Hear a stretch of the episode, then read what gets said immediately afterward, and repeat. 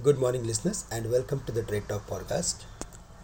In the previous week, all the major events, one after the other, went in favor of the bulls, which helped them to pull the market to respectable levels.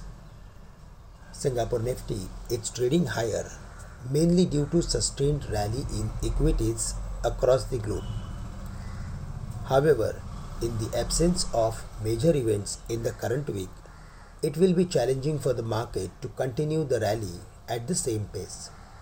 Simultaneously, crude as well as the dollar index is at an unchanged level. In fact, crude bounced back to the levels of 110 from the levels of almost 100 dollars per barrel. Our advice is to take profit or take or try to reduce week long positions between the levels of 17,500 and 17,600 levels.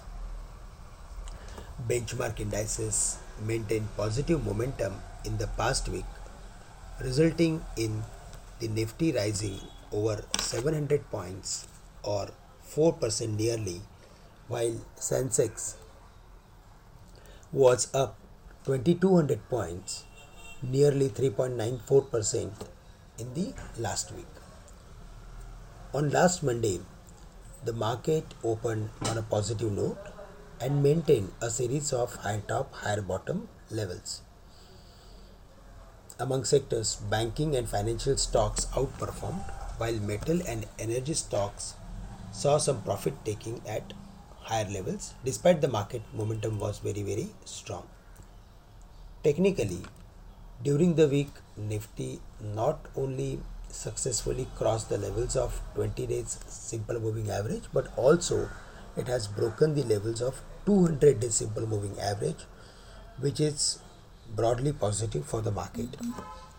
Nifty and Sensex rose over 1670 points and 5540 points respectively from monthly lows and now it is trading closer to the levels of 50 day simple moving average which is around 17300 it has also formed long bullish candlestick formation on a weekly chart which also supports a short term uptrend.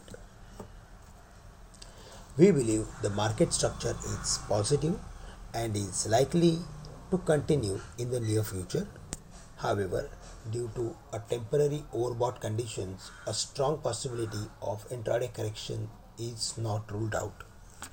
However, supports are placed at 17,000 and 16,800 which are far far away from current levels and on the higher side above 17,200 we may see the levels of 17,450 or 17,600 where the market is having ultimate resistance.